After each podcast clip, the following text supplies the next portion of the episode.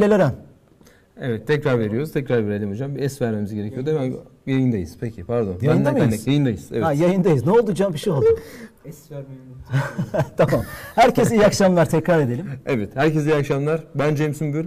Teknolojinin hayatlarımızı etkilediğini konuştuğumuz dijital kültür programımıza hoş geldiniz. Her salı 22'de, Perşembeydi iki hafta önce salıya aldık. Sizinle beraberiz.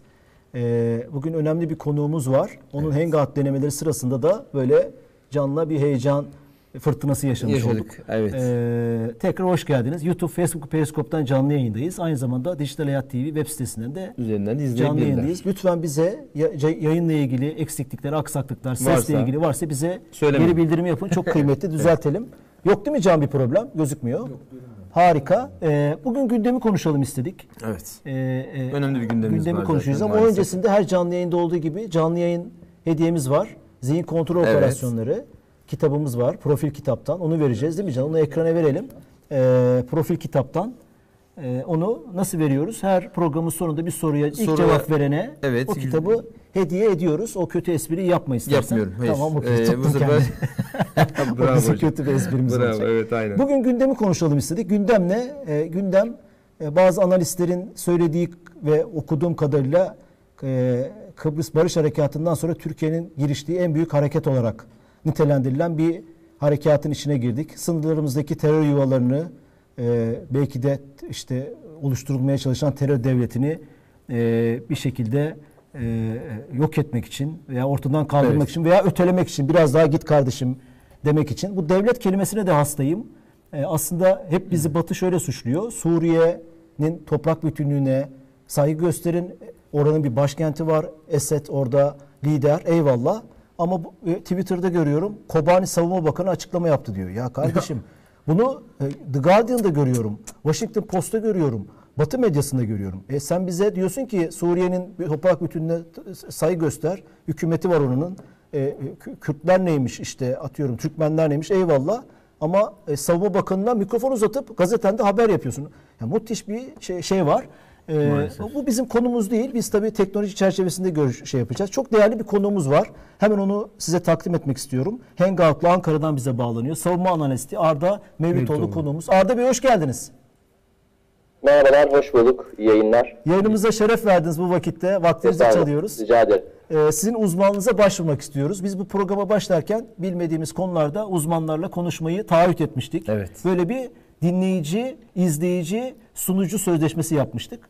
Ona sadık kalmayı Çok güzel. hedefliyoruz. Ee, şimdi bu harekatla ilgili tabii hani bizim program temamız çerçevesinde benim gördüğüm şey şu iki ikiye ayıracak olursak başladığı günden beri bir sağ içi olaylar var.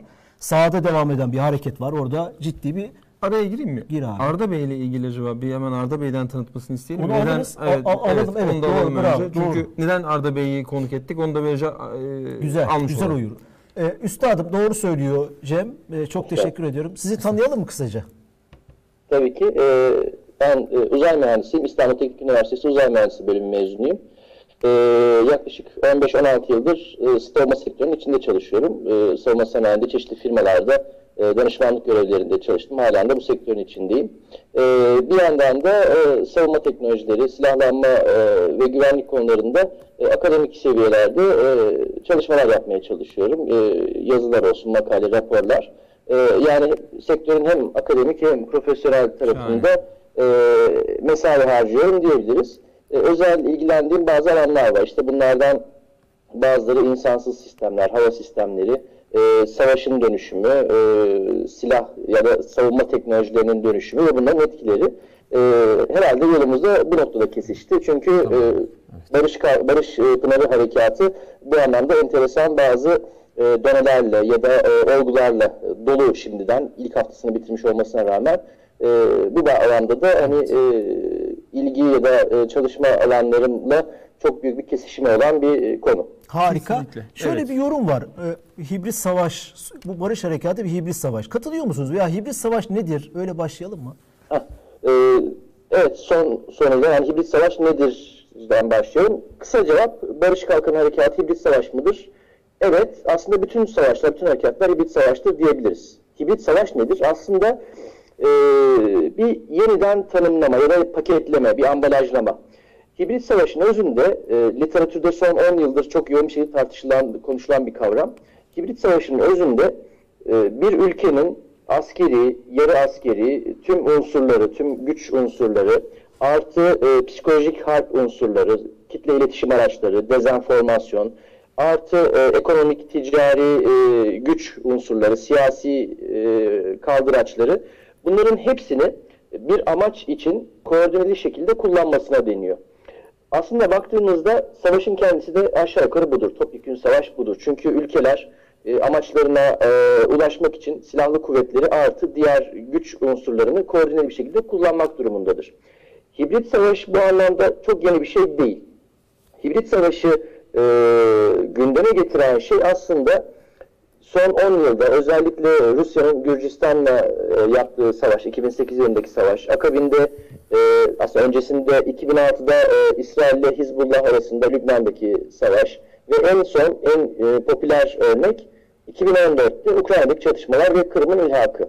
Şimdi bu üç çatışmada, bu üç savaşta bazı ortak unsurlar öne çıktı. Bu savaşlar, bu çatışmalar sadece silahlı kuvvetlerin sahada çatışmalarıyla gerçekleşmedi. Saha dışı olarak tarif ettiğiniz işte siber ortam, e, elektronik ortam, e, psikolojik harp, hatta e, siyasi ha hayata, siyasi gündeme e, doğrudan ya da dolaylı müdahaleler şeklinde farklı taarruzlar da, farklı operasyonlar da gerçekleşti ve bunlar e, sahadaki çatışmalarla eşgüdümlü, uyumlu bir şekilde yapıldı. Hibrit savaş tanımı biraz da buradan ortaya çıktı. Yani tekrar başa dönelim. Hibrit savaşın tanımında e, yer alan unsurlar, hibrit savaşın özü aslında yeni bir şey değil. Hibrit savaşı yeni bir olgu olarak karşımıza getiren şey saha dışı ve saha içi unsurların, e, aletlerin diyelim, e, alet edevatın, e, tekniklerin, taktiklerin e, biraz daha farklılaşması.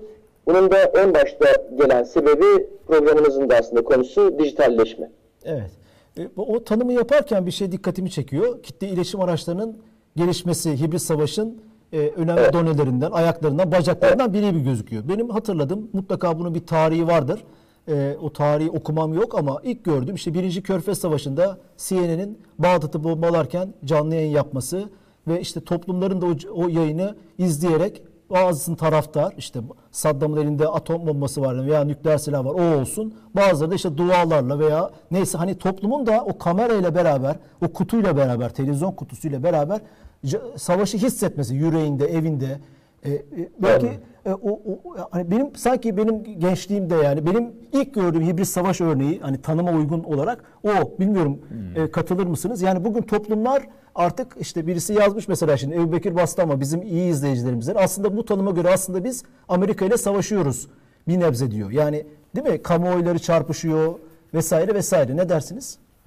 Ee, şöyle uzun bir yanıt vereyim. Ee, şimdi bu dediğiniz şeyin aslında ilk örneği tarihte Kırım Savaşı. 1854 olması lazım. Ee, Kırım Savaşı'nda ilk kez savaş alanında muhabirler devreye giriyor. Neden? Kırım Savaşı'ndan kısa süre önce telgraf teknolojisi gelişiyor. Dolayısıyla çok hızlı bir şekilde iletişim e, imkanı dünyaya e, gelmiş oluyor. Dünyaya e, imkanına e, kavuşmuş oluyor.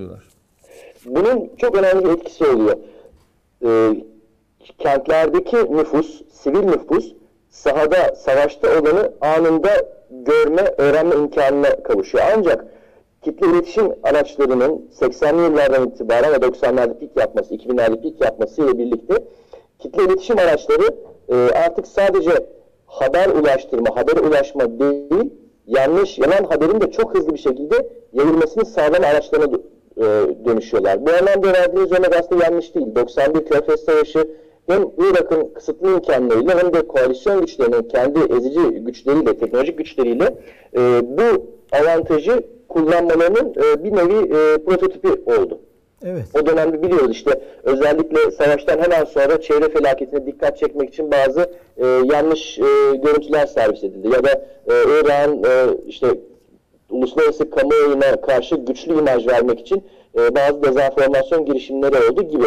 E, bu anlamda savaş sadece sahada işte güdümlü füzeler, hayalet uçaklar, tanklarla falan değil, Aynı zamanda da e, kitlelerin algılarının yönetilmesi, o algının kontrol altında tutulması için de çok e, yoğun bir eforun harcam, harcandığı bir olgu haline dönüştü. Bu anlamda da 91 Körfez Savaşı bir dönüm noktasıdır. Sonra da zaten 90'lı yıllarda işte Çeçenistan örneği var, Bosna Hersek örneği var, Kosova ve en nihayetinde 2003 Irak Savaşı'ndan bu yana da yepyeni bir aşamaya girmiş durumdayız. Neredeyse canlı yayınlarda savaşları izlemiştik. Evet gelecek hani e, Barış Pınar Harekatı'na gelecek olurken olursak buradan da ben e, açıkçası hani buradan e, hem Mehmetçi'ye hem sahadaki tüm yetkililere Aynen. Allah kolaylık versin diyorum. Amin. Hakikaten öyle. Bir- ben de aynı her şeyle onların yanında olduğumuzu Evet. e, belirtmek istiyoruz. E, e, duanın yanında bir sürü de vatandaşın biraz sonra konuşacağız. Yapacağı şeyler var. Evet. Onlara geliriz. Şunu so- e, söylemek e, sormak istiyorum. Şimdi hani sağ içindeki o sizin uzmanlığınıza görecek olursak işte e, mesela benim gözlemlerimden biri e, e, Koral elektronik harp sistemlerinin e, sahada kullanılması ve bu konuda haberler düştü. İşte sınır hattında internetin ulaşılamadığına dair güzel haberler. Fakat gördüğüm kadarıyla e, YPG'li e, teröristler e, veya işte oradaki e, yerel unsurlar bize karşı olan e, ko- çok kolay e, basına Batı basınına görüntü geçiyorlar. Kendi kişisel hesaplarından içerik yayınlıyorlar. Bunu gördüm ben. Hala kesilmemiş durumda. Bu, buradan girelim mi sağ içine? Tabii. e, şimdi öncelikle şey var. E, Koral oldukça medyatik bir sistem. E, çok bunu da hak eden bir sistem. Çok istisnai bir sistem. E, kabiliyetleri anlamıyla e, hem e, bir elektronik istihbarat sistemi hem de e, karşı tarafın elektronik e, kabiliyetlerini özellikle radar kabiliyetlerini e, bozucu, karıştırıcı, e, aldatıcı unsurları ya da sistemleri olan bir komple paket. E, ama bilgilerimiz bilgilerimizin netliği burada bitiyor. Ondan sonrası tamamen spekülatif ve spekü- spekülatif kalmasını ben şahsen bir vatandaş olarak tercih ederim. Ee, şimdi burada bir kere elektronik harp denen çok niş, çok özel bir sahaya artık giriyoruz sorunuzdan dolayı. Bu bir kedi fare oyunudur. Ee, tavşan tazı yarışıdır. Ee, burada asla kesin nihai sonuç alıcı bir şey yoktur. Yani e, biz ba- Koral özelinde söylemiyorum ya da karşı tarafın internet iletişimi özelinde söylemiyorum. Biz bazı sistemleri, bazı teknik ve taktikleri uygularız. Evet. Karşı tarafta boş durmaz. Sonuçta bir kere şunun çok iyi farkına varmamız gerekiyor. Karşımızdaki PKK, YPG terör örgütü de olsa, ABC örgütü de olsa bu örgütlerin hiçbirisi, bu militanların hiçbirisi ellerinde Kalaşnikov, e, öyle dağda bayırda gezen e, teröristler değil. Bunların da teknolojiye maalesef erişimi sizin benim gibi hatta belki daha da fazla. E, bu teknolojiye erişimleri daha kolay ve daha ucuz. Ee, bunlar da karşı taktikleri, karşı teknik ve tedbirleri geliştirmek için devamlı bir arayış içindeler. Ee, tavşan tazı benzetmesinin sebebi bu. Dolayısıyla bizim bir yandan karşı tarafın e, faaliyetlerini çok titiz, kesin, hızlı bir şekilde takip ve tespit edebiliyor olmamız gerekiyor.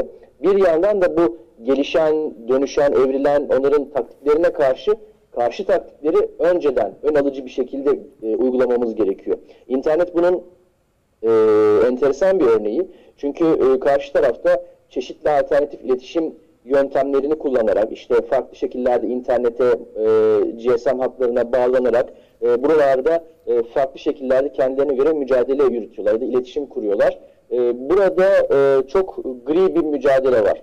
E, bizim bu mücadeleyi etkin bir şekilde yürütebilmemiz için öncelikle karşı tarafın e, elinde ne var ne yok, hangi imkanlara erişimi var çok net, kesin bir şekilde biliyor ve bu bilgimizi sürekli güncelleyebiliyor olmamız lazım. Biliyor muyuz peki? Ee, bu gerçekten de yani siber savaş ya da elektronik savaş dediğimiz şeyin e, bu e, netameli bir konusu. Biliyor muyuz peki o, o yetenekleri bilme konusundaki e, şeyimiz ne sınır? Ben, benim bu konuda gerçekten tarafsız bir şekilde konuşacak olursam çok fazla bir endişem yok, çok fazla bir tereddütüm yok. Bir kere e, gerçekten de elektronik harp konusunda e, kendi imkanlarımızla elde ettiğimiz çok ciddi e, bir kabiliyetimiz var. Ciddi tecrübemiz var. E, zaten Suriye ve işte o bölge, Doğu Akdeniz çok uzun zamandır farklı unsurlarla devamlı takip ettiğimiz, gözetim altında tuttuğumuz yerler. E, bu anlamda ben çok ciddi bir sıkıntı içerisinde olduğumuzu düşünmüyorum. Ama bu demek değildir ki karşı karşıya bulunduğumuz siber ya da elektronik tehditleri e, tamamen bertaraf etmiş durumda değiliz tabii ki.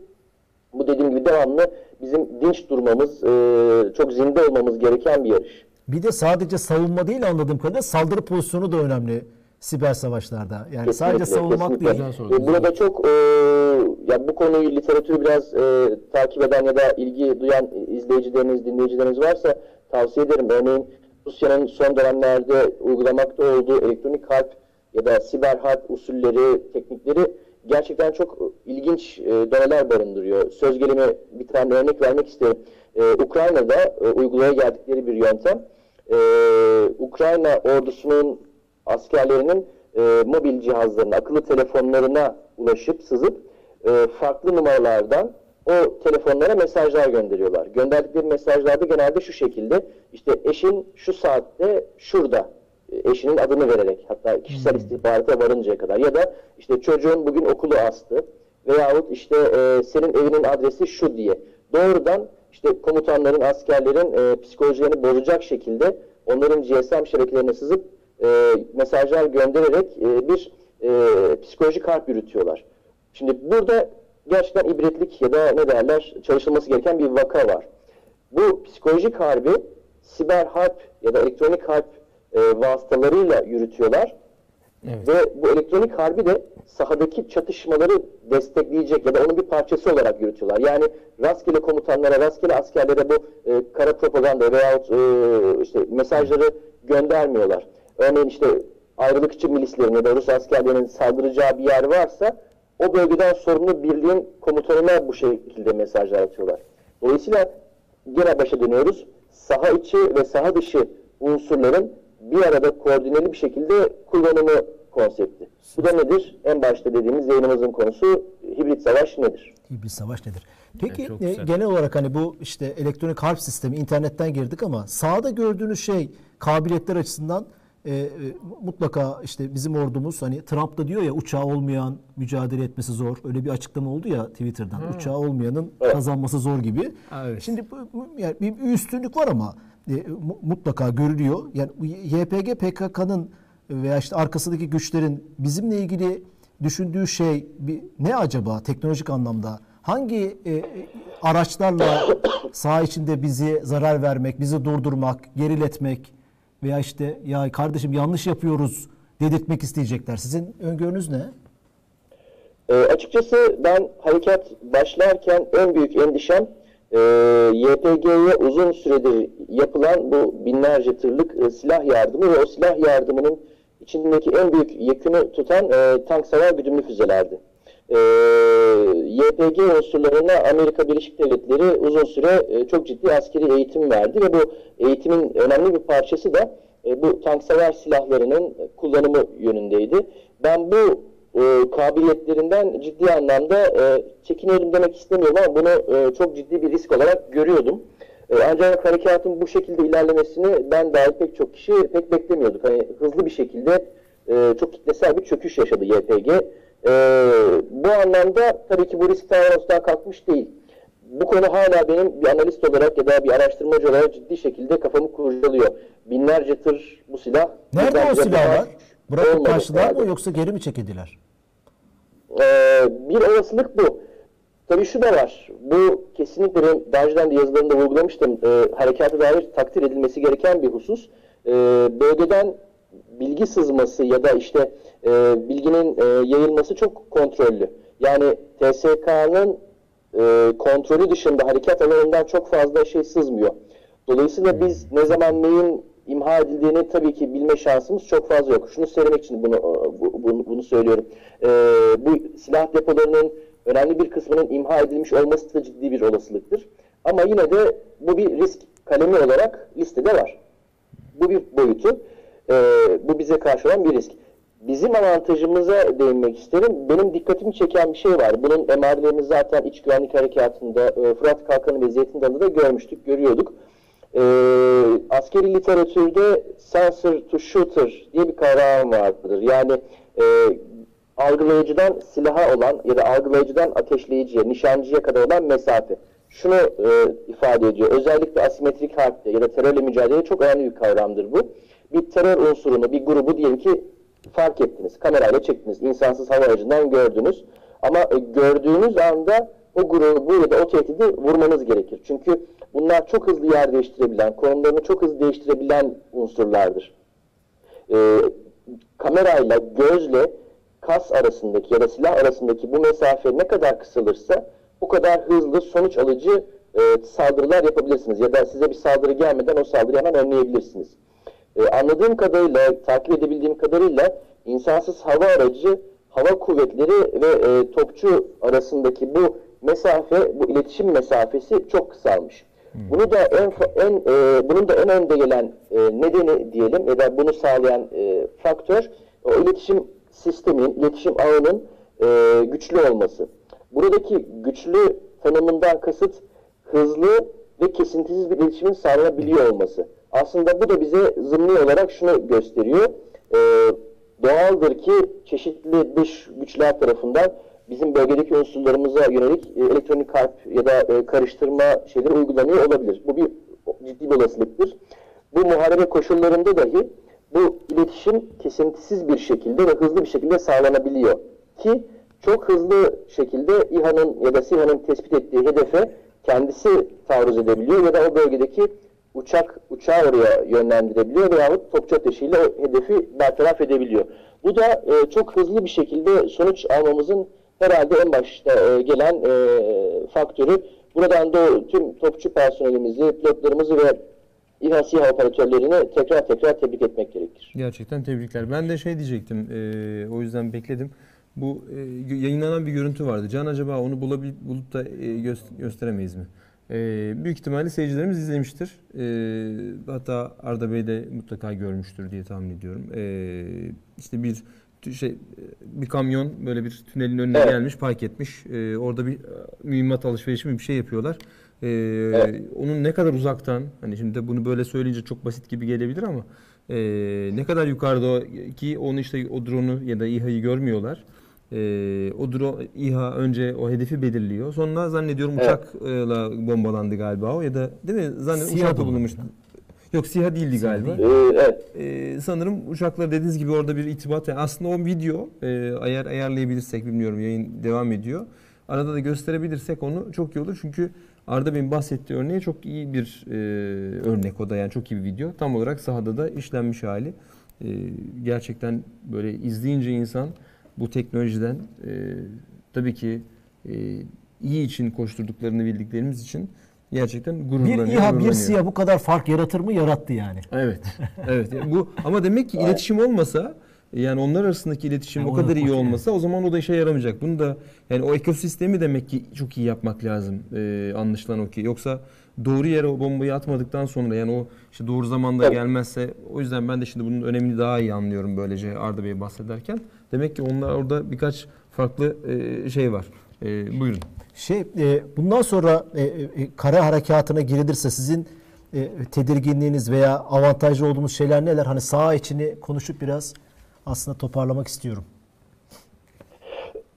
Özür dilerim. Ee, kara harekatı tabii e, çok daha uzun ya da meşakkatli bir süreç olabilir. Neden? Çünkü e, ele geçirdiğiniz o alanı tamamen güvenli hale getirmeniz gerekir. Tamam şu anda belli bölgeleri ele geçirdik ya da işte de, denetimini sağladık ancak e, oraların tamamen güvenli hale gelmesi, tamamen temizlenebilmesi için o askerin, komandonun, işte piyadenin e, karış karış adım adım o bölgeyi taraması gerekiyor.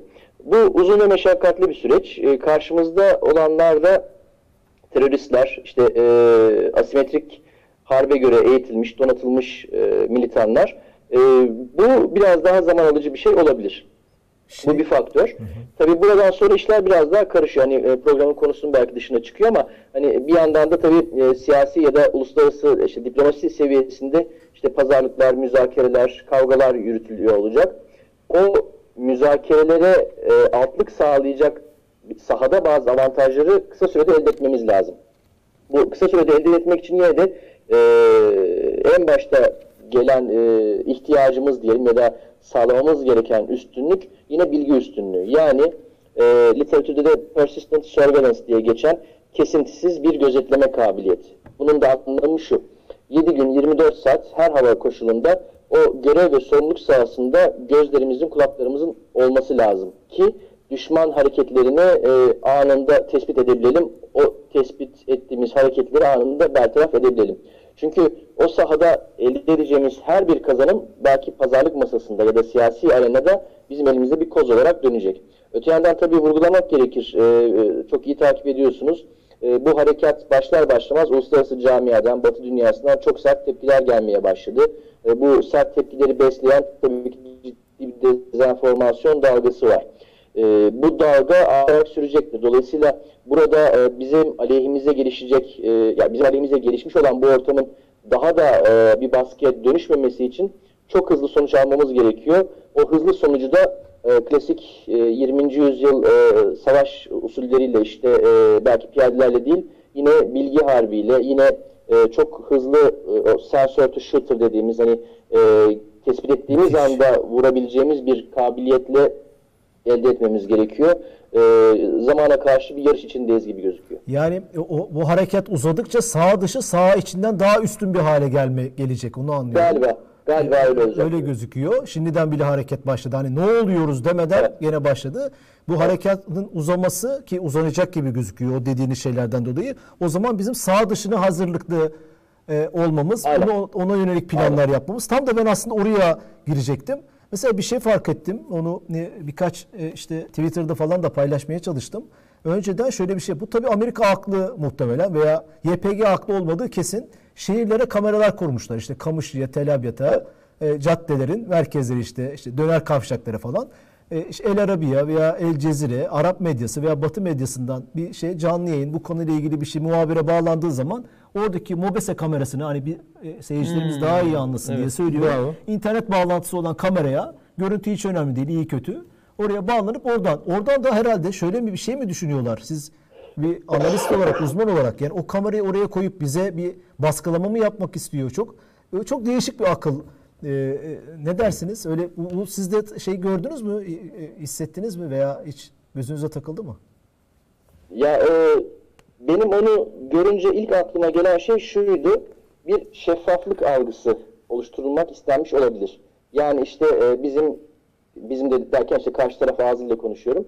E, denetiminde olduğumuz şehirlerde biz o şehirlerin güvenliğini sağlamak için böyle bir yatırım yaptık. Böyle altyapılar kurduk. E, bakın biz bu şehirlerde ne olup bitiyorsa anında dünyayla paylaşıyoruz. Hiç arada bir engel yok. Bu bu e, görüntüleri bütün dünyayla işte paylaşıyoruz. Hiç arada bir şey yok gibi bir algı, bir imaj e, oluşturma çabası olabilir. Çünkü sonuçta e, bu sistemler yani MOBES olarak adlandırdığımız bu sistemler e, şehir güvenliğinin, kent güvenliğinin unsurlarından bir tanesi. E, bu da aslında bir e, emniyet hizmeti ya da bir e, polis hizmeti, bir güvenlik hizmeti. Yani o şehre ait, o yerel yönetime ait bir kamu hizmetinin göstergesi. E, aslında burada ilginç bir şeye değindiniz. Bu sembolün 20. yüzyıldaki yansıması demir yolları ve karayollarıydı. Ee, özellikle işte PKK terör örgütü başta olmak üzere en fazla saldırdıkları yerler demir yolları, işte e, enerji nakil hatları, ilet- e, hatları, telgraf hatları ve yollardı. Neden? Hem lojistik yani askeri önemlerinden dolayı bir yandan da e, devlet imajını yani o bölgedeki e, nüfusa şu e, mesajı veriyorlardı. E, burada işte devlet buraya uzanamıyor ama ben burada varım. Bunun aslında iletişim teknolojileriyle harmanlanmış 21. yüzyıl versiyonu da bu iletişim teknoloji, bu güvenlik teknolojileri. İşte e, yönettikleri kendi namlarını yönettikleri işte bu kentlerde işte MOBESE sistemleri gibi ya da farklı iletişim altyapısı gibi şeyleri kurarak o bölgede bir otonomi, bir devlet yönetimi, işte e, oranın vatandaşına, yurttaşına hizmet götürme imajı gösteriyorlar. Ve bu kabiliyetlerini işte bahsettiğiniz o medya organlarıyla da paylaşarak bir algı oluşturmayı hedeflemiş olabilirler. Benim okumam bu şekilde. E, bu da aslında bir e, belki psikolojik halin başka bir boyutu. Belki de. Şimdi iki konu var ya bizi vurmak istedikleri veya hassasiyet. Tabii bu konu önemli konu. Yani ben de katılıyorum. İşte sivillere olan sivillere zarar verilmemesi noktasında. Zaten Evet. bizim herhalde e, en çok dikkat ettiğimiz konulardan biri belki çok dikkat ettiğimiz Evet. için de çok yavaş şey, ilerlediği. evet. İşte Amerika'nın Rakka'ya yaptığı drone görüntülerini görüyorum. Rusya'nın İdlib'e yaptığı hiç kaldırım taşı bile kalmamış ye- yerle bir etmiş. Sen de böyle iğne kazar gibi terörist bulmaya çalışıyorsun. Bu doğrusu. Bunu eleştirmiyorum. Bu doğru yapıyoruz. İkincisi de YPG IŞİD'le savaşıyor kardeşim. Sen YPG'ye saldırınca o sana dönecek. O zaman IŞİD serbest kalacak. Yani bu iki hassas konudan hiç itirazım yok. Batı kamuoyuna mesajlar veriyorlar. İşte şimdi biraz aslında sağ dışına çıkıyoruz yavaş yavaş. Yani sağ dışında yer oluyor. Oraya giriş yapmaya çalışıyorum. Bu kameralarla da sanki bizi e, bak işte şehir içini bombalarsan senin F-16'ın buraya bomba görüntüsü toz duman olur, yangın çıkar. Bina bak işte bize de kanıt olur. Sanki o kameraları canlı yayına bağlamaları bizi baskılamak istemeleri. Öyle bir şey okudum ama bilmiyorum. Çok fantastik bir yorum oldu. Katılıyorum. Yok, tamamen fikrim. Yani şimdi şöyle bir şey var. Bu e, Suriye ve Irak'taki IŞİD unsurlarına karşı yürütülen o koalisyon, işte o harekatın adı Operation Inherent Resolve. Ve ben o harekatın başından itibaren e, gün gün o yayınladıkları basın bildirilerini, basın açıklamalarını takip ediyorum, tasnifliyorum. Özellikle Rakka örneği siz de bahsettiniz. E, 2014-2015 arası Rakka başta olmak üzere pek çok kenti her gün bombaladılar. Her gün ve işte e, atılan bomba sayısı, e, vurulan hedef sayısı falan bütün istatistikleri paylaştılar. Onları alt alta koyduğunuzda ve zaten sahadan resimler, fotoğraflar, videolar da zaten yayınlanıyor, yansıyor. Rakka'yı dümdüz ettiler. Yani e, Rakka'da taş üstüne taş bırakmadılar desem yeridir. Diğer pek çok kentte de aynı şekilde. Rusya 2015 sonbaharında Suriye'ye aktif bir şekilde girdi ve e, bazı kentlerde ağır bombardıman uçaklarıyla halı bombardımanı yaptı. Hiçbir ayrım gözetmeden. Yani bu kadar uç ekstrem örnekler varken e, çok yalan olduğu bariz meydanda olan görüntüler ya da e, Evet. bilgiler üzerinden Türkiye'nin uluslararası kamuoyunda bu sıkıştırılmaya çalışılması adaletsizlik tamam evet. E, büyük haksızlık evet. Ama burada biraz çuvaldızı kendimize batırmamız Bravo, gerekiyor. bravo. Bizim burada e, haklı olduğumuz bir davada argümanlarımızı çok farklı kanallardan, çok farklı şekillerde, çok farklı ortamlarda yaymamız gerekiyor. Çünkü sonuçta günün sonunda ben profesyonel kariyerimde e, pek çok ülkeden farklı insanlara çalışan birisiyim.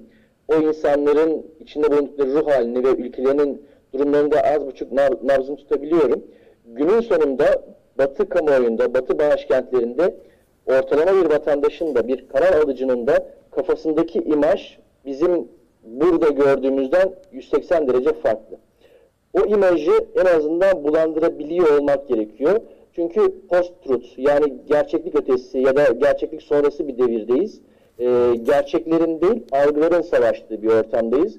Bu algı yönetimi sadece işte e, basma kalıp e, mesajlarla sosyal medyadan ya da basın açıklamaları yaparak bir şeyleri dağıtıma sunmak değildir. E, bunun çok koordine, planlı, ince ince hesaplanmış şekillerde yapılması gerekir. Ve e, ben şaşırıyorum bazen hani yanı başımızda Rusya'nın yaptığı şeyler gibi bu kadar enteresan örnekler varken hani çalışılması gereken, ders alınması gereken örnekler varken bizim burada e, daha yapmamız gereken çok ödev var maalesef. Evet şimdi Barış Pınarı Harekatı'nın aslında sağ dışına A- A- Evet, Arda şöyle. Bey'in e, giriş cümlesiyle girmiş olduk. Güzel bir e, şey yaptı, açılış yaptı. Şimdi şöyle bir şey var yani Türkler savaşta kazanır, masada kaybeder. Bilmiyorum e, böyle bir e, hepimiz e, çocukluğumuzdan böyle böyle bir öğretimiz var. Yazıda olmayan bir bilgi var. evet. Sanki o masa şimdi masa diye bir şeyi altındaki ayaklar işte bir tanesi algılar Arda Bey'in söylediği gibi. Evet. İşte gerçek olmayanlar veya gerçekler de söyleyebiliriz. Yani sağ dışında aslanlar gibi savaşıp sağ dışında kaybetmek. Evet. Şimdi biz e, bilmiyorum bu yorumuma katılır mısınız? E, bir Norveç değiliz, bir İsveç değiliz. Geziden beri aslında Türk halkı yani bu memleketin çocukları aslında sosyal medyanın veya internetin, dijitalin hani üst başlıkta e, sadece çocuklarına YouTube'da e, işte çizgi Hmm. film izletecekleri bir mecra olmadığını anladık. Yani biz onu gördük, öğrendik. Yani Evet. bu bizim için bir kazanım. Hani olumludan başlamak Evet, istiyorum. evet. Arkadaş bu- bu- burası acayip bir mecra. E, e, Bravo. Burada Evet, savaşlar güzel var, ticaret de var, o Evet. keyif de var ama savaş da var. Bunu bir halkımız biliyor, öğrendi yani. Evet. Hani e, kimle konuşsam hani bir bilimsel araştırma yok ama bu şeyler ağızlardan dökülüyor. Bu kıymetli ama o kıymetin ötesinde şunu anlamadık gibi görünüyor. E, e, e, bu baskı kültürü, e, organik baskı kültürü diyorum ben ona. e, hani birbirimize propaganda yapıyoruz ya sabahtan akşama kadar haklıyız haklıyız ama işte biraz önce Arda Bey'in söylediği gibi Belçika'da kafede oturan, Almanya'da sokakta gezen, Çok doğru. işte Amerika'daki beyaz yakalı sizin o şeyinizi bilmiyor. Onu anlatmak Duymuyor, lazım. Yani evet. sabahtan akşama kadar hamaset yapıp işte e, biz IŞİD'e e, IŞİD'e karşıyız. Evet doğru ama bunu onu, o, o vatandaşa e, oradaki sokaktaki daha üst pencereden kamuoyunu anlatmamız lazım. Tabii. Bunun da şeyleri var değil mi? Araçları var. Aynen. Anlatabileceğimiz. Aynen. E, tabii. e, e, aslında bunları İletişim konuşmak diyelim. e, örnek. Yani evet. Mesela bir örnekle başlayayım. E, benim hani özellikle takip ettiğim hesabımın da olduğu bir izleyici, çok içerik üretici değil mi? Daha çok izleyici olduğum e, Reddit platformu var. Amerika'nın ekşi sözlü diyelim. Çok kaba ifadeyle. Mutlaka biliyorsunuzdur.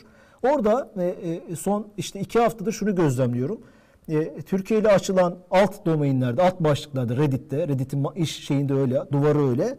Hemen oraya üşüşüyor e, e, şeyler, YPG'liler veya işte Kürtler, diasporadaki Kürtler de olabilir.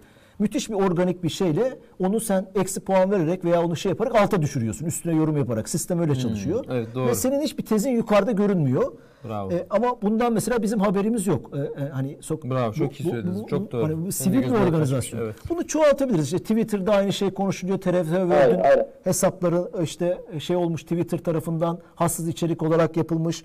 İşte Change.org'da diasporadaki e, YPG'lerin, PKK'lıların imza kampanyaları e, kimlere ulaşmış gibi gibi. Hmm. Hani e, burada bir eksikliğimizin olduğunu ama eksikliğin de şey sokaktan e, yukarı doğru gitmesi gerektiğini düşünüyorum. Aslında şunu şöyle e, sizin okumanızı şu, şu- şöyle soracağım.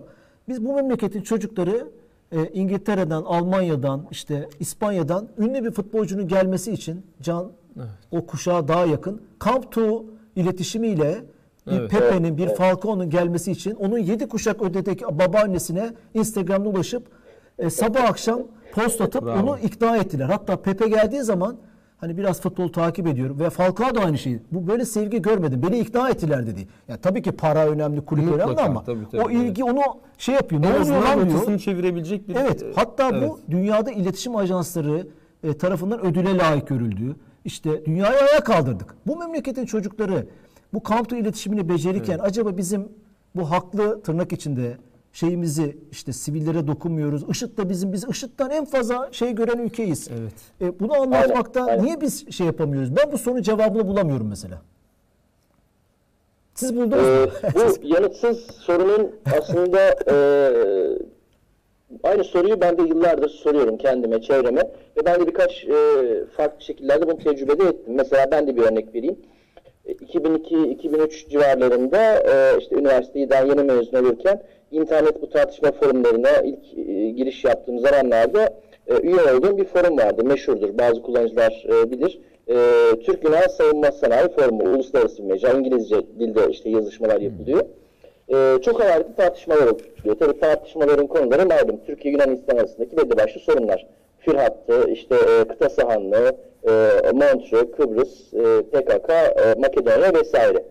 Şimdi mesela e, bu ilginç bir tecrübedir benim için. E, Yunan toplumu aslında çok bölünmüş ya da çok derin fay hatları olan bir toplumdur. Orada sağ sol görüşler arasındaki ayrım çok daha e, keskin ve e, derindir. Aynı şekilde mesela Giritliler ile Anakara Yunanlar arasında ciddi bir böyle e, çekemezlik vardır. Birbirlerini çok sevmezler. E, Kıbrıs Rumlarıyla Giritliler ve Anakara Yunanları vesaire vesaire. Ama mesela konu ne zaman Türkiye ile olan bir dış politika meselesine gel- geldiği zaman o bütün Yunanlılar, bütün o görüş farklılıklarına, ideolojik farklılıklarına rağmen aynı konularda birleşip aynı tezleri bize karşı savunurlardı. Biz de işte Türk internet Wow. kullanıcıları, kimimiz akademisyen, kimimiz öğrenci, kimimiz mühendis, hepsi hepimizin hobisi işte savunma güvenlik olan e, insanlar ama Evet. konunun profesyonelleri değiliz. Biz de işte sağdan soldan e, el yordamıyla bulduğumuz bilgilerle, belgelerle onların argümanlarını çürütmeye çalışırdık. Ama her zaman bu bizim için çok zor bir şey olurdu. Çünkü karşı taraf çok donanımlı. Karşı, tarafın, karşı tarafın da profili aşağı yukarı aynı bu arada. Hani onların hepsi diplomat, asker vesaire değil. Ee, aynı argümanlarla koordine bir şekilde bize karşı kıran kırana mücadele ederlerdi ve e, çok hararetli, sert tartışmalar olurdu. Diyeceğim şu ki bir süre sonra zaten şunu biz e, partiyle birleştirerek öğrendik o bir, bir grup arkadaş. Aslında o grup, o komünite en altından Yunan devleti tarafından destekleniyor. Yani onlara argümanlar, belgeler, anlaşmalar, işte resmi tezler zaten servis ediliyor. Zaten onları da besleyen çok ciddi bir Yunan savunma medyası var. O Yunan savunma medyası da devletleri tarafından sübvanse ediliyor. Yani ortada aslında çok koordine bir e, zincir var. En uç safta sıradan bir internet kullanıcısı, en arka tarafta da Yunan devlet mekanizması. Bu kadar koordine bir şey var. Biz o dönemde mesela e, Montre ile ilgili bir e, mütalada tercüme için e, çeşitli kurumlara e, başvurduğumuzda uzun süre yanıt alamadığımız dahi olabiliyordu. Çok ciddi bir kopukluk vardı. Şimdi burada aslında o az önce Falcao örneğinde bahsettiğiniz şeye geliyoruz. E, bireylerin, her bir bireyin e, bu meseleleri e, bir milli dava olarak benimsemesi ve burada herkesin kendi başına da bir şeyler yapabileceğini biliyor olması lazım. İşte herkesin elinde akı- artık akıllı telefon var, e, çeşitli sosyal medya kanalları var. Bireyin etki alanı çok büyük şekilde artmış durumda. Dolayısıyla bireyin yayabileceği mesaj, bireyin yaratabileceği etki büyük ölçüde artmış durumda. E, çok akademik bir şeye girmek istemiyorum ama Metcalfe yasası diye meşhur bir şey vardır. İletişim teorisi ya da network teorisinde e, temeldir. E, bir network'ün, bir şebekenin ürettiği bilginin kalitesi düğüm noktalarının arasındaki bağlantıların artmasıyla artar. Müthiş. Yani ne kadar fazla sayıda e, unsur ve o unsurlar arasında ne kadar fazla sayıda iletişim, karşılıklı iletişim varsa o şebekenin ürettiği bilginin kalitesi o kadar artar. Üretilen bilginin sayısı o kadar artar. Aksi takdirde bir yankı odasına dönüşür. Aynı mesajlar, aynı Türk'ün Türkiye propagandası tekrar tekrar sağ kulağımızdan girer, sonra sol kulağımızdan tekrar geri girer. Ee, burada az önce bahsettiğim şeyin özü oydu. Farklı kanallardan, farklı niteliklerde ama aynı doğrultuda mesajları üretebiliyor ve yayabiliyor olmamız lazım. Bireylere de çok büyük burada görev düşüyor. Bu işleri, bu konuları işte milli bir mesele olarak belki e, addedip, benimseyip e, ipi yani bir ucundan tutma e, noktasına gelmeleri için e, devletin ya da kurumların e, üzerine de çok büyük vazife düşüyor. Bu e, bilgi akışını hızlı, temiz ve e, net bir şekilde sağlamaları için. Belki de evet bu hani niye milli mesele olarak gözükmüyor? Bu Kamptu'daki tutkulu tavır PKK, YPG şeyinde bu, Aynen, bu, bu güzel bir soru. Bu soruyu hani her kesimin e, uzmanların, devletin de hükümetin de kendine sorması lazım. Yani ben bunu çok düşünüyorum. E, ve herkese de bunu sor, sor- bu, bu sorunun cevabını aramaya e, şey yapıyorum. Yani bu bir Tayyip Erdoğan AK Parti meselesi değil. Yani bugün Meral Akşener'de çok güzel devlet meselesi. Evet devlet meselesi. Me- e, e, Meral Akşener güzel bir tweet attı mesela. Tank topları başlayınca değil mi? Şey durur. Ya herkes arkasına geçer. E, Ke- Kemal Kılıçdaroğlu bu konuda e, bugün biraz değişik açıklamalar yaptı ama genel olarak olumlu duruyor. HDP'yi bir kenara koyuyorum. O tavrını çok net koyuyor zaten. E, öbür taraftan olduğu ile ilgili ama bu konsensusu yay- yayamadığımız için mi acaba o memleketin çocukları futboldaki tutkularını PKK, YPG konusunda göstermiyorlar? Veya işte e, acaba internet kültürünün yukarıdan aşağı değil de aşağıdan yukarı olduğunu devlet anlamadığı için aşağı yukarıdan aşağıya baskı mı yapıyor? Yani e, internet biraz işte underground bir kültüre sahip e, olduğunu e, hissediyorum ve okumalarım, gördüğüm şey o. E, o zaman acaba sivil toplum örgütlerimiz yani sivil yapılarımız mı az? E, bunları dünyaya veya bu çocukları örgütleyecek. Yani nasıl futbolda taraftar grupları var? İşte çarşı var, ultra aslan var, genç Fenerbahçeliler.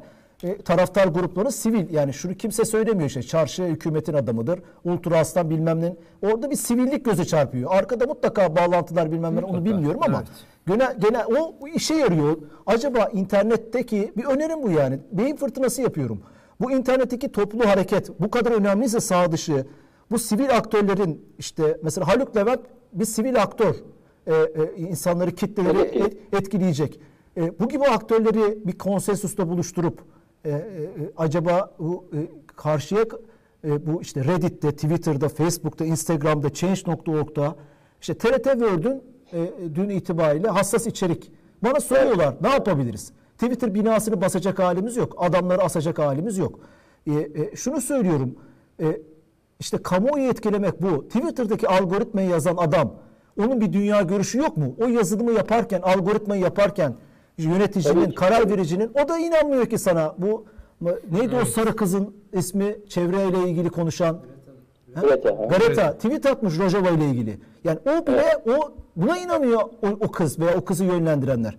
Yani bunu hamasetle eleştireceğimize o kamuoyunu oluşturup o Twitter'da o algoritmayı yazan çocuğa ulaşmamız lazım. Çocuklara, karar vericilere. Ve o çocuk da algoritmasını yazarken TRT World'ü, TRT World'ün Twitter'ını hassas içerik balonuna, poşetine koymaması lazım. Çünkü The Guardian'ı koymuyor. E, Evet. Observer'ı Evet. koymuyor. Le, Le, Figaro, Le Figaro da e, ona göre şiddet içerikli bir şey, bir görüntü. Onun şeyine baktım biraz derinlemesine. Nusaybin'deki şey görüntüsünü verdiği için TRT World hassas içerik poşetine koymuş. Yani filtremesine takılıyor. Evet. Şimdi bunun e, birkaç yöntemi var e, e, e, bu konuyla mücadele edecek. Mesela önerilerimden biri şu oldu. Twitter'a Türkiye'de 11 milyon aktif kullanıcı var. Bir tweetine bakar. T- Twitter'ı mentionlayıp organik bir şekilde tweet atsak Twitter'daki yönetici diyecek ki ya kardeşim burada bir şey var.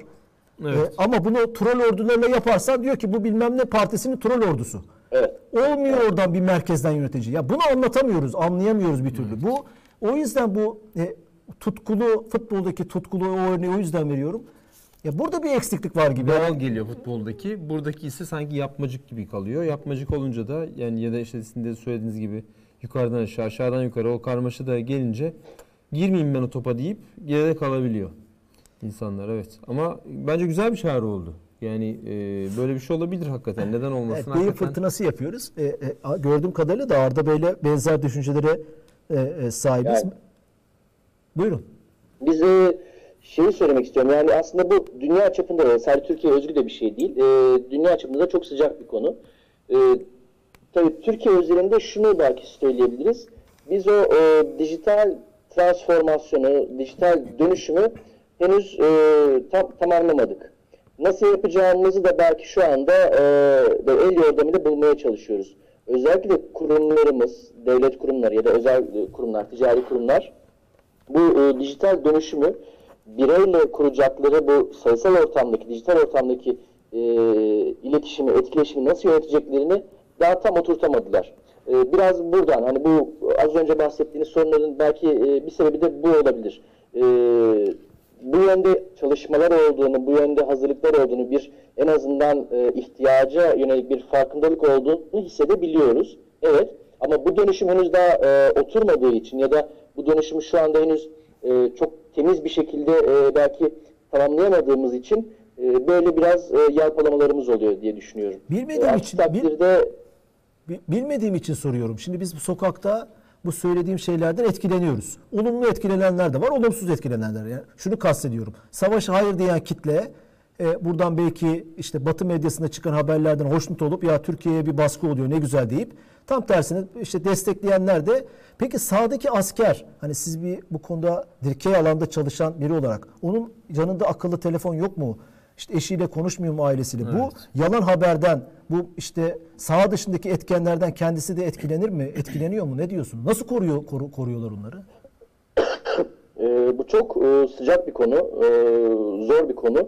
E, tabii ki etkilen. Sonuçta oradaki e, her bir asker birer insan, birer birey. Her birinin birer ailesi var.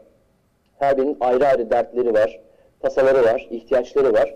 E, onların mümkün olduğu kadar bu saha gerisindeki dünyadan biraz belki soyutlanabilmeleri ya da e, görevlerine kanalize olabilmeleri gerekiyor. E, bu akıllı telefon konusu ciddi bir sıkıntı. E, kısa süre önce Rus ordusu bu, bu yönde bir karar almıştı. Akıllı telefon kullanımını yasaklamıştı. Çünkü onların da aslında ciddi anlamda e, ağızları yandı bu konuda. Akıllı telefonların sebep olduğu bazı bilgi sızıntılarından dolayı çok e, kritik üsleri ve personelleri deşifre olmuştu. Sosyal medya uygulamalarından dolayı. Ee, bu her zaman için netameli bir konu oldu, zor bir konu oldu. Ee, sahadaki askerin hem görevine konsantre olabilmesi, hem psikolojisinin rahat olması, hem de bu saha dışı işte psikolojik harp olabilir, dezenformasyon olabilir ya da iyi niyetli ancak e, iyi niyetine rağmen zarar verici içerikler olabilir. E, bunlardan izole edilmesi gerekiyor. Bu da aslında bir başka savunma katmanı. Hani nasıl ki tanklara karşı tank savar var, uçaklara karşı uçak savar var. Belki bu tarz dezenformasyona karşı bir bilgi savar katmanı olması gerekiyor Güzel. ki e, etkin bir şekilde operasyonel gücün, sahadaki gücün e, bu diğer unsurlara, diğer e, taarruzlara karşı e, savunması devamlı güncel tutulabilsin. Şöyle bir şey okudum geçen. E, e, e, Amerika'da bu algoritmalarla ilgili savunma algoritmaların e, savaşla ilişkisine dair e, e, işte, e, kasıtlı olarak çıkan yalan haberlerin e, algoritmalar tarafından e, e, öne çıkarılması veya işte e, ne diyelim Evet, daha çok evet, görünür olması evet. karar vericileri nasıl etkiliyor ile ilgili bir başlık. Yani savaş ka- karargahta harekat merkezindeki komutanları veya hükümetteki karar vericiler işte savaşı durdurun, devam edin, şuraya gelin, uçağı uçurun diyen hükümet mesela Milli Savunma Bakanımızı. Onu etkilemeye yönelik olduğu artık sokaktaki vatandaştan ziyade o, o da Daha önemli. hedefli. Evet, daha hedefli e, şeylerin. Hatta şöyle bir şey vardı. E, bir bir e, gazetenin içeriğine altına yapılan yorumlara bot hesaplarla sanki Türk vatandaşları o yoruma diyelim ki e, bir Destek işte şeyler veya söylüyor. işte ana akım medyadan e, bir şey e, bir e, hesap e, bir merkezin hesabı Facebook, Twitter veya başka bir site haberi altına yapılan yorumları belli bir merkezden e, yönlendirip mesela savaşı durdurun, savaşa ayıp. Milli Savunma Bakanı veya karar verici albay örnek veriyorum. Evet, evet. Böyle bir İlla olması haberdi. yapıyor, evet. Onlara bakıp ya bu vatandaşlar ne kadar aslında bu karar verdiğimiz karara o, o kararını etkileme konusunda böyle bir makale okudum. Yani ne kadar derinlikli hale gelmiş durumda e, e, bu işler. Bilmiyorum katılır mısınız? Çok güzel söylediniz evet. Ya öyle. e, Rusya ve Çin bu konuda en çok çalışan, en çok e, zaman ve enerji harcayan ülkeler. E, zaten e, mesela Ruslar bunu açıkça açık bir şekilde de e, şey yapıyorlar. Kendi elektronik harp doktrinlerinin e, ana unsurlarından, ana amaçlarından e, bir tanesinin de düşman karar alma mekanizmasını felce uğratmak ya da yanıltmak olduğunu söylüyorlar. Karar alma mekanizmasını besleyen şeyler vardır. Nedir? Sahadaki e, işte istihbarat, sahadan gelen bilgi, e, siyasi bilgi, ekonomik, ticari e, veriler e, ve aynı zamanda tabii kamuoyunun nabzı, görüşleri e, ya da işte belli siyasi odakların, e, sivil toplum kuruluşlarının görüşleri. Bu bunların görüşlerini, algılarını şekillendirebilecek şekilde bir ortam yaratılması e, aslında çok nakış gibi işlenen, işlenmesi gereken bir şey. Neden? Çok farklı katmanlarda, farklı içeriklerde mesajların üretilmesi gerekiyor. Soka aynı e, hedefe ulaşmak için, e, bir hedefe ulaşmak için bir mesaj e, oluşturulacak ve bu mesaj sokaktaki vatandaşa farklı şekilde bir siyasetçiye farklı şekilde bir askere farklı Haklısın. şekillerde Çok e, onlara onlara yönelik ne derler butik üretilecek e, ve onlara yayılacak. Bu zor bir şey. Bu e, e, elde edilmesi zor bir kabiliyet. E, Rusya bunun örneklerini 2008 Gürcistan'da ve 2014 Ukrayna'da sergiledi. Nitekim literatürde de buna dair araştırmaların, makalelerin sayısı artıyor. E, 2014'te bu e, Kırım'ın ilhakında özellikle Avrupa Birliği'nin felce tutulmuş bir şekilde çok ciddi bir tepki gösterememesinin ana nedenlerinden birisi olarak Avrupa'ya, Avrupa kamuoyuna yönelik Rusya'nın çok aktif bir e, e, bilgi operasyonu gerçekleştirmiş olması gösteriliyor. Spear phishing dediğimiz bir yöntem var. Biraz ona da benziyor aslında siz ba- bahsederken. Evet, evet. Ee, yani direkt olarak çok hedefli kişilere işte burada tabii dediğiniz gibi yöneticiler olabilir, karar vericiler olabilir. Normalde bunu e, başka amaçlarla işte virüs göndermek veya oradan bilgi sızıntısı yapmak için kullanabilirsiniz ama şimdi söylediğiniz örnek bu işte e, her şeyi değiştiriyor. Savaştan bahsediyoruz ve işte o karar vericiye Evet. e, gönderebileceğiniz, gösterebileceğiniz e, mesajlar belki de o kararla savaşın seyrini değiştirecek. Yani veya işte bir ülkenin kaderini Aynen. değiştirecek. Gerçekten çok Rusya ne kadar gelişmiş bu, bu taktiklerde. Hep Rusya örneklerini veriyorsunuz. Çok adım atmış görünüyor. Evet. Ee, ya yakından takip etmeye çalışıyorum ama bir yandan da bizim için, yani Türkiye için çok önemli dersler içeriyor ya da çalışılması Bravo. gereken bir vaka. Hani e, spear phishing dediniz, Kırım örneği e, şundan bizim için önemli. İşte hibrit savaş programın konusu. Bu operasyonun nihayetinde birdenbire ortaya tam teçhizatlı, silahlı ama üzerinde bayrak olmayan yeşil adamlar diye adlandırılan, e, küçük yeşil adamlar diye adlandırılan askerler çıkıverdi. Kırım'da belli yerleri bunlar birden kontrol ele geçirdiler ve kelimenin tam manasıyla Kırım bir gecede el değiştirdi. Tek kurşun atılmadı. Tek bir e, asker ya. hayatını kaybetmedi ama askeri bir operasyon oldu. İşte hibrit savaş en sonunda bu şeye dönüşüyor. Yani e, elde edilmesi istenen stratejik bir sonuca yönelik bütün imkan ve kabiliyetlerin koordineli bir şekilde kullanılması. Kullanılması. Biz de şey, Ee, bu buradan bizim çıkarmamız gereken çok önemli dersler var. Çünkü biz e, askeri olarak, savunma olarak ya da tüm devlet olarak belli alanlarda bir dönüşüm süreci içerisindeyiz. E, bir lig atlamaya çalışıyoruz. Bravo. E, bu ligi atlamanın da e, en belki kestirme ve e, bir o kadar da zor yolu o dijital dönüşümü başarılı bir şekilde gerçekleştirebilmek. Ee, bu tür bunu, İstanbul'daki bunu anlayan evet. e, insanların sayısının artması da gerekiyor. Lazım. Yani e, evet onların hem gücünün hem sayısının Kesinlikle. işte devlet kademelerinde karar Tabii, vericide tabii, sayısı tabii, artması tabii, lazım. tabii, Yani 3 evet. kişi değil 33 kişi, 330 kişi olması lazım. Şu biz bu programda Rusya'nın Amerika seçimlerine olan müdahalelerini konuşmuştuk mesela. Hani orada işte Cambridge Analytica evet. skandalı diğer başka şeylerle bu şeyi de sizin sayenizde öğrenmiş olduk. Yani Evet. askeri operasyonlardaki gücü. Ee, ben böyle deyince aklıma İstanbul Rus propagandası yaptık bu programda daha acayip. İstanbul Teknopark aklıma geliyor böyle deyince. E, çünkü İstanbul Teknopark'ta işte e, hakikaten çok iyi işler de yaptılar. Oradaki o e, şirketler de e, yani kamudaki ve özel şirketlerin yaptığı başarılı işler var. E, bir taraftan da hemen yanında STM miydi acaba? E, belki daha iyi bilinir. E, İlhami Keleş vardı galiba başında da. E, burada o bir ara konuşmuştuk bir tanışma fırsatı da el, geçirmiştik elimize. E, konuştuğumuzda aslında e, kamudaki yavaşlığın o İstanbul'un devreye girmesiyle hızlandığından bahsetmişti. Ne düşünürsünüz? Yani bu anlamda bizim hızlanmamız e, çünkü son yıllarda bu hızlanmayı yaşıyoruz. Yani yoksa ondan önce yurt dışından işte şu bize İHA'sını versin diye yalvardığımız dönemler e, aklıma geliyor. İşte her onları orada kullanamazsın da şurada kullanırsın. E, işte zaten Amerika şey vermediği için Obama'yı da Trump'ın eleştirdiğini biliyoruz. E, bir tane meşhur bir İHA'ları vardı. Şimdi adı aklıma gelmedi. Meşhur. Ee, ne dersiniz bu konuda ne düşünüyorsunuz Türkiye'nin bu anlamdaki gelişimi için ne dersiniz? Sen Barış Pınarı Harekatı'nın dışından mı içinde gibi konu olsun? Ee, gerçekten de İstanbul ile Ankara arasında bir faz farkı var. Ee, bir vites farkı var. Bu e, bir vaka. Gerçekten bir olgu. Ee, arasını bulmak lazım belki de. Bravo. Hani e, Çok ortada buluşmak. Belki Eskişehir'de buluşmak lazım. Çok sevdiğim bir şehirdir. Ee, Eskişehir'de buluşalım. İstanbul'un Güzel.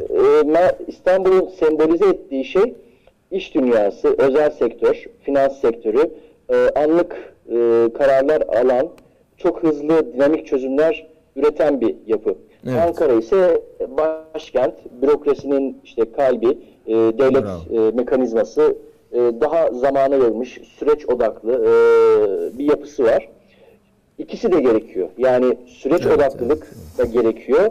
Hızlı ve dinamik karar alma da gerekiyor. Dolayısıyla iş dünyasının, iş ve finans dünyası diyelim ya da özel sektörün e, devletle entegre olabilmesi ya da e, bir ortak dil geliştirebilmesi gerekiyor.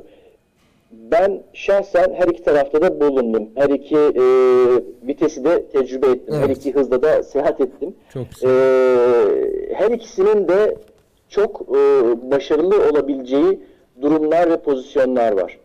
Şimdi savunma sanayine olayı çekelim biraz. Savunma sanayinin aslında iki boyutu var. Birincisi Türk Silahlı Kuvvetleri'nin, güvenlik kurumlarının ihtiyaçlarının karşılanması, sahadaki ihtiyaçların karşılanması. Şu anda Barış Pınarı Harekatı'nda sahada olan askerin belli ihtiyaçları var. Araç, gereç, teçhizat, mermi, mühimmat. Bunları sağlayacak bir endüstriyel kapasite eşittir Türk savunma sanayi. Evet. Ama Türk savunma sanayi bir yandan da araştırma geliştirme yapan, işte yeni ürünler, yeni teknolojiler geliştiren bir yapı olmak zorunda. Evet. Ama bu ARGE faaliyetleri hemen sahaya yansıyabilecek şeyler değil. Değil. Dolayısıyla Bravo. aslında iki boyutluluk var. Burada da hızlı çözüm üretebilen, dinamik, hemen sahadaki ihtiyaçları karşılayabilen o iş odaklılık ile e, ileriye dönük işte teknoloji öngörüleri yapabilen, e, bilim teknoloji politikası geliştirebilen, bu e, yönde atılması gereken adımları planlayıp yatırımları yapabilen bir süreç odaklı yapının olması gerekiyor. E, bahsetmeye çalıştığım şey bu. Yani bir, bir Evet. sentezin oluşması gerekiyor. Şu anda İstanbul çok İstanbul odaklı şirketlerimiz e, çok hızlı çözümler üretiyorlar. İşte insansal aracı bunun en bilinen popüler örneği. Popüler örneği, E, evet. ve sahadaki ihtiyaçları güzel bir şekilde karşılıyorlar. Bu var, tartışılmaz bir gerçeklik ve başarılı bir bir başarı hikayesi. E, ama bir yandan da bizim kazanımların üstüne artıları ekleyerek daha uzun vadeli e, çözümleri de bir yandan planlıyor olmamız gerekiyor. Zaten yapılıyor. Yani yapılmıyor anlamda söylemiyorum. E, evet. E, en nihayetinde söyleyeceğim şey bir sentezin oluşması gerekiyor. Eskişehir o yüzden gerçekten önemli. Yani orada gerçekten hani böyle bir, ikisinin arasını bulma anlamında önemli. Peki ben son soru şunu söyleyeyim. Almanya Fransa e, silah vermeyi durdurdu. Şimdi bu son söylediğinizden dolayı e, sahayı besleme anlamından dolayı söyleyeceğim. Onların bize silah vermemesi demek. Bizim bu harekat sırasında bir sorun yaşamamız anlamına gelir mi yoksa biraz böyle siyasi, biraz göstermelik bir karar mı diyelim? Hani böyle dikkatleri çekmek anlamında evet bak gördün mü işte İtalya'da hatta galiba bunlardan biri tam olarak Evet, hatırlayamıyorum. Ee, hani böyle bir dikkati çekmek ya görüyor musun silah da vermiyor bu adamlar falan diye böyle bir şey mi var? Nedir bir durumumuz bizim orada? E, sondan başlayayım. Son sorunuza yanıt muhtelif, ya yanıt tahminleri muhtelif. E, bazı yorumlara göre özellikle bu işte e, IŞİD'li teröristlerin oluşturacağı güvenlik kaygılarından ve Türkiye'nin de en ön saftaki işte bir sınır e, ya da cephe hattı olmasından dolayı Avrupa'nın bu konudaki katı tutumunu e, bir süre sonra esnetebileceğine dair tahminler var. Ben de büyük ölçüde katılıyorum. Diğer tarafa gelelim. E, operasyonu nasıl, nasıl etkiler konusuna. Aslında üç boyutu var meselenin. Birincisi e, sahadaki askerin kullanacağı araç, gereç, teçhizat, mühimmat. İkincisi bu araç, gereç, teçhizatın yedek parçaları. Üçüncüsü de savunma endüstrisinin, savunma sanayinin ürün geliştirirken ya da üretirken ihtiyaç duyacağı e, teknoloji, alt sistem, bileşen komponentler. Şimdi e, resmi açıklamalardan da anlıyoruz ki Türkiye çok uzun zamandır zaten bu operasyona hazırlık yaptığı için hem araç gereç mühimmat hem de bunlara dair yedek parçaya ilişkin zaten e, fazlasıyla bir hazırlık yapmış. Stoklarını doldurmuş tabiri caizse. Evet. Bu anlamda kısa vadede harekatın çok olumsuz etkileneceğini ben zannetmiyorum. Ancak e, şeyde biraz manzara değişiyor. Savunma sanayi, endüstrinin üretim kabiliyeti ya da ihracat kabiliyetinin e, kısa vadede biraz olumsuz etkilenmesi olası gibi gözüküyor. Çünkü her ne kadar e, çok sayıda yerli üretim ya da yerli geliştirme sistemimiz olsa da e, bazı konularda, bazı teknoloji kalemlerinde, ürün kalemlerinde %100 yerliliğe henüz ulaşabilmiş değiliz. Bu eşyanın tabiatı gereği. Yani bizim bir eksikliğimizden Tabii dolayı ki, tabii ki. değil. Ve her alanda bizim eksikliğimizden dolayı değil diyelim. Ee, bazı alanlarda özellikle Avrupa'dan e, ve Amerika'dan bazı kritik teknolojileri, bileşenleri, parçaları ithal etmek Hemen durumunda. araya gireyim mi? En kritik ülke hangisi? Efendim? Hangi en, en, en- mesela Almanya bizim için en olmazsa olmaz ölümcül bir şey bu. O şu silah komponenti Almanya mı öne çıkıyor orada? Çok Ee, mesela Almanya'nın en öne çıktığı konu, en bilinen konu motor ve transmisyon e, konusu. Ee, yani kaderin cilvesi Almanya bu konuda gerçekten dünyanın dünya lideri. Pek çok diğer Batı ülkesi ya da Amerika bile e, motor ve transmisyon konusunda Almanya'dan tedarik ediyor. E, Almanya o konuda önemli bir kaynak. çalışmanın cilvesi Ee, üstadım. Kaderin cilvesi değil de çalışmanın cilvesi bence. Biraz da evet. Doğru. Ee, çeşitli Avrupalı ülkeler elektronik sanayinde, işte sensörlerde, e, algılayıcı teknolojilerinde e, önemli tedarikçilerimizdi. E, kara araçları sektöründe e, Almanya, e, İtalya, Amerika önemli tedarikçiler. E, bunun gibi farklı alanlar var. Bunların tabii ki alternatifleri oluşturulabilir. Bunların tabii ki farklı kaynakları olabilir. Hani Türkiye ile daha iyi ilişkileri, daha iyi ilişkileri olan ya da e, Türkiye'ye yaptırım uygulamayan ülkelerden bunların alternatifleri bulunur. Bulunmaz değil. Yani hiçbir şeyin çaresi Ay, yok güzel. değil. Ama tabii ki bu zaman alıcı bir şey olacaktır. E, bunlar Lego misali parçalar değil. Hani Almanya bize motor vermedi. O motorun yerine Doğru. A ülkesinden gelecek başka bir motor takalım. Yani tak çalıştır, e, plug and play şeyler değil bunlar. Muhakkak. Bir e, geçiş süreci olacak. En kritik ülke Almanya o değiştirilecektir. Ama bu vakit alacak bir şey tabii ki. En, en kritik ülke Almanya gözüküyor. Yani Norveç açıklamış mesela. Norveç'ten ne alıyoruz bilmiyorum. Yani e, hani çok önemli değil. Ya gibi. şu var, şimdi e, bu konuda araştırma yaptığınızda işte hangi ülkeden ne kadar ithalat yapıldığı, e, şey, SIPRI başta olmak üzere bazı veri tabanları var. Ülkeler arasındaki silah ticareti ama e, burada bu veri tabanlarında gösterilen veriler işte e, tank, top, tüfek, uçak yani ürün bazlı şeyler. Ama firmalar arasındaki alışverişlere e, ilişkin bilgi bulmak açık kaynaklardan çok kolay değil. Hani Norveç'ten biz belki işte silah, araç falan almıyoruz ama e, belki bir e, atıyorum bir iletişim sisteminin bir bileşenini belki alıyoruzdur. Alternatifi bulunur mu? %99 bulunur. Ama dediğim gibi bu hemen dünden yarına Anlaşmasını alabilecek yap, bir şey değil. gizliliğini yap, şeyin tabii kolay değil yani. Biz böyle dediğiniz gibi hele ki yola çıkmışken bunun yolda olması onun daha da değerli hale e, gelmesini sağlayacaktır. Sorun tabii ama Tabii umalım ki e, sizin söylediğiniz son cevap diye başladığınız e, hani bunlar böyle işte bir taraftan göstermelik olarak da hani işte bak gördün mü vermeyeceğiz silah falan filan deyip operasyon bittikten sonra da zaten biz de gerekli stoğu yaptıysak başımıza da bir şey Burada diğer inşallah. diğer diğer kart da yumuşak güç olarak belki nitelendirilen sağ dışı şeyin gene burada da etkisini görüyorsun. Yani o Aynen. ülke kamuoyunu Bravo. etkileyebilirsen Evet, tabii, tabii. o ülke kamuoyunu seçtiği başkanı, karar verici, genelkurmay başkanı, Aynen yönetimi de şey yaparsın. Yani sanki sağ dışı sağ içinden daha önemli gibi. Ben abartıyor olabilirim bilmiyorum. Hmm, Haksızlık etmek istemiyorum çünkü sağ içinde büyük bir şey var. Can var en önemlisi. Tabii, tabii, Ama sağ dışı Evet. da çok önemli e, e, görünüyor.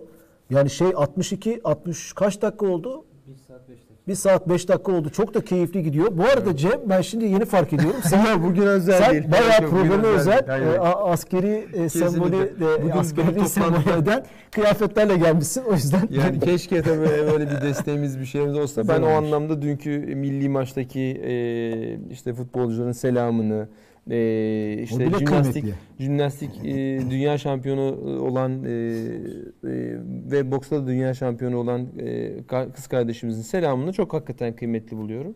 Gerçekten şu dönemde bu e, kenetlenme ile ilgili o kadar e, küçük ama o kadar önemli ki belki de şu Herkesin askerler o yapması- selamı görse herkesin selam vermese bile herkesin işini iyi yapması, Evet, evet. Türk bayrağını veya Türk kimliğini örnek tabii ki. bu vatan, tabii ki. bu ülkenin insanları örnek insanlar dedirtmek o da işte kamuoyunu Bravo. besleyecek bir şey. Bravo. Ya ne iyi boksör, ne iyi futbolcu, ne iyi mühendis, ne iyi Evet. insan. Yani illa asker selamı Tabii, yaptıysa tabii. süper Doğru, ama doğru. yapmasa Tabii. da kızmıyorum. E, o yüzden o, o çok kıymetli. Yani çünkü şey yapıyor bu konuda. E, herkes böyle çalışıyor. Bilmiyorum şey e, çok konu var ama vakit de geçiyor. Vakit de geçti, bu arada evet. dördüncü şeyimiz olarak Ebu Bekir Bastaman'ın YouTube'da hakkını e, şey yapmayalım. Verelim, evet. Ve programa baya baya dördüncü konuk olarak veya dördüncü konuşmacı olarak katılmış. İnanılmaz yorumları var. Yani hepsini okuyamam ama çok meraklı olduğu belli. Hatta programın başında tam sevdiğim konu demişti. Saha İstanbul diye de size yazmış çok selam evet. söylüyor Arda Bey'e. Ve işte bayağı da yorumu var. Twitter yöneticilerin elinde değil onların kafalarına tokmakla vuranlar var. Hani demek ki yorumumuza bir şey söylemiş. İnternete bağlıysa şehir kameraları hacklemek lazım demiş. Ee, o hani çözümlerini de kendince söylüyor. Uydu haberleşmeleri kullanılıyor olabilirler. Sonuçta destekleyen USA en güzel EMP yapılması olur aslında demiş. Bunu ne zaman söyledi bilmiyorum. İsrail askerleri de yapıldı bu psikolojik harp demiş. Hani Rusya askerlerinin yaptığı psikolojik harpten bahsederken. Predator demiş sana cevap vermiş. Evet evet ben de e, Sana başka cevaplar vermiş. Sağ İstanbul Genel Sekreteri İlhamı Keleş demiş. Aynen, yani o yüzden herkese onu. cevapları Evet, evet, yetiştirmekte evet, de sağ mahir olmuş. Ebu Bekir'e selamlar buradan. Evet, selamlar. Teşekkür ediyoruz. Bence için de. burada hani güzel toparladık gibi görünüyor. Evet Arda Bey'in eğer Ee, yoksa e, hakikaten bence çok iyiydi. Kitap noktasına hatta belki de soruyu Arda Bey sorabilir. Evet evet harika olur. Biz her canlı yayında bir kitap hediye ediyoruz. Böyle bir basit bir soru soruyoruz. ne oldu Can'la Cem arasında bir şey oldu ama anlamadım. Can bana e, şey topu attım diye e, ben soruyordum veya hani bir şey. Ha, Topuğa konuğumuza atıyor. Ee, Arda Bey sizden e, bir soru rica edebilir miyiz? Yayında Yayında geçen bir anlattığınız, E, öne de çıkabilir. Zor olması gerekmiyor. Ben hep böyle bir şey yapıyorum. Zor diye. O yüzden de aslında Can da bana bulaştı oradan.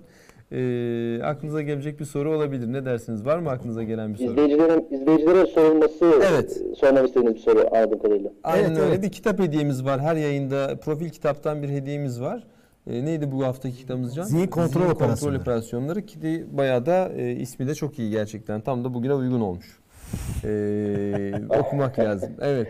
bir şey uydurmak lazım. Ee, aslında aklıma ilk gelen şey şu, tabii biraz modak olacak ama yayının başlığını direkt soruyoruz. Hibrit savaş izleyicilerimiz için nedir? Hmm. Aa, güzel. Evet güzel. Evet. Bence Programın başını seyretmek gerekiyordu bunun Evet. için bu cevabı. Periskop. Facebook'a sen bak, Bakıyorum, YouTube'a ben tamam, bakayım. peki. Hibrit, hibrit savaş nedir? Kısa bir tanım olabilir. E, Arda Bey bunu kısaca anlatmıştı. Bu arada Volkan Ünlü selam olsun Arda Bey demiş. Size Teşekkür e, ederim. size selam söylüyor. E, Periskop'a ve ben Facebook'a sen bakıyorsun. Onlara e, e, bakabilirsin. Bu arada Arda Bey çok dikey bir alanda Twitter'dan, Facebook'tan Facebook var mıydı üstadım? Ee, evet var. Var. Çok dikey paylaşımlar yapıyor. Yani onu takip ettiğiniz zaman e, ne adresiniz acaba? Hemen Onu söyleyelim. e, söyleyelim Ee, bilmeyenler için. Şey, e, Twitter mı? Evet. Twitter. Evet. E, Twitter e, kullanıcı adım orko alt çizgi 8. Okey. Orko alt çizgi 8 Alt çizgi e, 8. Twitter'daki Orada e, savunma teknolojileriyle ilgili e, hem dünyayı da takip ettiği için bu konuya meraklı, ilgili, sadece ilgili değil uzmanların da takip etmesi lazım. Şahane. Yani e, hep yu- yurt dışındaki e, Tabii canım. şeylerin tercümelerini de yapıyor. Yani- E, benim bildiğim bu. Fe- acaba bir blogda var mı? Yazı yazıyor musunuz? Yani Ee, evet, benim e, Siyah Gri Beyaz isminde bir e, blogum var. Yaklaşık 15 sene oldu. E, orası da benim Şahane. e, bir şey e, kişisel projem Aa, gibi oldu. süper, Orada yazıyorum. Siyah Onu gri da- beyaz adlı blog da var. Harikaymış. Siyahribeyaz.com evet. Tamam. Muhteşem de Adres de güzelmiş Siyah beyaz. Evet. Süper. Üç ana renk. Evet Hiç evet aynen yani Harika. bütün alanları kapsamışsınız yani hiç arası kalmamış süper. E, Nihal S. E, nickname'li izleyicimiz açık veya gizli olarak birden fazla savaş vasıtasının kullanılması demiş. Kabul ediyor musunuz Arda Bey? Evet, e, güzel bir tanım. Kabul ediyorum. ben. Güzel tanım. Arda Bey de kabul etti. Müthiş. Nihal S. e, İlk defa da kazanıyor. Ee, Değil mi? Ben öyle hatırlıyorum. Nihal S sanki daha önceden kazanmayan Evet evet kul- evet. e, Lütfen bize izleyicilerimizden. o adresi verirsek dijitalhayat.tv Şurada alt tarafta gözüken KJ'de adrese. oraya iletişim bilgilerini yani kargo yapılması istediğiniz iletişim bilgilerini cep telefonunuzla be- beraber e-mail atın size gönderelim. Volkan Ünlü de cevap vermiş. Sosyal medya ile psikolojik savaşın devlete etkisi demiş. E, Evet. e, e, e, bilmiyorum bu. Mansiyon olarak da kabul edebilirsin. Eyvallah. Ha evet ee, tamam ama biz ee, şöyle diyelim. Ebu Ee, Bekir bastı ama benimkini de okuyun diyor. Psikoloji kalp savaşı. Bu Ama bir dakika o olmaz. savaş Psikolojik harp savaş demiş zaten. Zaten harp savaş demek. Ee, psikolojik savaş savaş demiş olmuş. hayır hayır yani hibrit savaşın tanımına psikolojik harp Ben savaşı tak- diyor. Ebu Bekir'e takılıyorum. bakmayın. bir tanesi. Usullerden bir tanesi. Evet, tamamlamıyor yani. Evet, en evet. güzel tamamlama sanki Nihal S gibi. Evet. Teşekkür ederiz Arda Bey. Gecenin bu saatinde harika Ben bir yayın teşekkür ederim. yaptık. Estağfurullah, Çok rica ederim. teşekkürler. Çok keyifliydi. Ağzınıza sağlık. bir- işte örtük bilginizi, açık bilginizi bizimle paylaştınız. Şeref verdiniz. Teşekkürler. Rica ederim. Ben teşekkür ederim. Sağ olun. Sağ ol. Kolay gelsin. Evet. E, e, Çok iyiydi. Gerçekten ö- çok öneriler güzeldi, demeti de evet. oldu burada Evet. aslında. E, hatta ekleyeceğim şeyler de var ama Ya belki ben onları- belki de şeyin dışına da çıktım yani e, çizginin dışına da çıktım belki ama bir taraftan merak ettiğimde Olsun karşımızda ya. da böyle, birisi bulmuşken matematik dedim değil evet. bu. Çizgi dışına da Süper. çıkabiliriz. Rahat olmakta fayda var. Teşekkür ederim. Harika bir yayındı demiş kitabı olsun kazanan Evet. izleyicimiz. Mesela bir şey daha söyleyeyim. Google'da fark ettiğim. Bunu bir tweet zinciri halinde yayınlayacağım. Ee, gene bir aklın ürünü. O sıra basit şey nasıl diyelim? Kendi halinden olacak bir şey değil. Tamam. Google'da YPG yazınca IŞİD'le savaşıyor. Mesela Google'un Oo, arama motorunda çok iyi. otomatik önermeler var ya. Evet. YPG diye arattığı zaman 5-6 tane 10 tane şey öneriyor. Onlar içinde YPG IŞİD'le savaşıyor. YPG Halbuki terörist Türkiye'de- değil. Ee, IŞİD yazınca Oo, Türkiye petrol evet. yani e, Google Evet. arama önermelerinde bile bir çalışma yapılmış. yapılmış. Tabii, Evet, tabii, yapılmış. yapılmış, evet. Bir örnek vereyim. Bunu da kapatabiliriz. Senin Bekliyorum ekleyeceğin, ben, bekliyorum ekleyeceğin bir şey şeyi, yoksa evet, izleyicilerimizin bu ne demek olduğunu daha iyi anlaması için. Şu anki İngiltere Başbakanı Boris Johnson'ın e, yaptığı bir şey geçen hafta e, e, bir yazı dizisiyle ortaya çıktı. İfşa oldu adeta. Bir ajansla anlaşmış veya bu konuda yetkili biri değil. Brexit e, kampanyası döneminde işte İngiltere'nin Avrupa Birliği'nden ayrılsın mı kalsın mı sürecinde Bo- Boris Johnson şu anki başbakan Brexitçilerin tarafındaydı ve en önemli kanaat önderlerinden, liderlerinden biriydi. İngiltere'nin Avrupa Birliği'nde işi yok diyenlerden biriydi. Ve orada öne çıkardıkları e, söylemleri en, kendi ağzından otobüslerin üstünde söyleyen bir adamdı. O otobüsleri düşünün. Seçimlerde sokaklarda dolaşan otobüsler var. Onlar gibi düşünün. O otobüsleri de kaplıyorlar. İşte sizin sloganlarınızdan partiyi o zaman işte kampanyanın önde gelen sloganlarıyla. E, otobüsle Boris Johnson Google'da eşleşmiş. Yani otobüs deyince Ha, önermelerde evet. Boris Johnson çıkıyor. Boris Johnson çıkınca otobüs çıkıyor. Niye? Otobüsün üstünde konuşan adam. Haberleri de öyle girmiş. Otobüsün üstünde Boris Johnson bugün bir şey söyledi. Otobüs bu Evet, eşleşmiş. evet, evet. Google bu haberlerde indeksleyen Google arama motorlarında İngiltere vatandaşlarına bunu. Bundan sıkılan, bundan e, bununla anılmak istemeyen Boris Johnson ne yapmış biliyor musunuz? Geçen hafta ya iki hafta önce bir açıklama yapıyor. Çocukken viski kutularından otobüs oyuncak otobüsler yapardım. Bunu haberleştiriyor tabii. Ne saçmalıyor bu adam? Ne biçim şeyler söylüyor? Sık sık söyleyerek Sık sık bunu. söylüyor. Bu haber sitelerine girdikçe e, Google'un arama motoru mantığı kabaca nasıl çalışıyor? Birisi içerik giriyor. Kurallarına uyuyorsa onu indeksliyor size gösteriyor.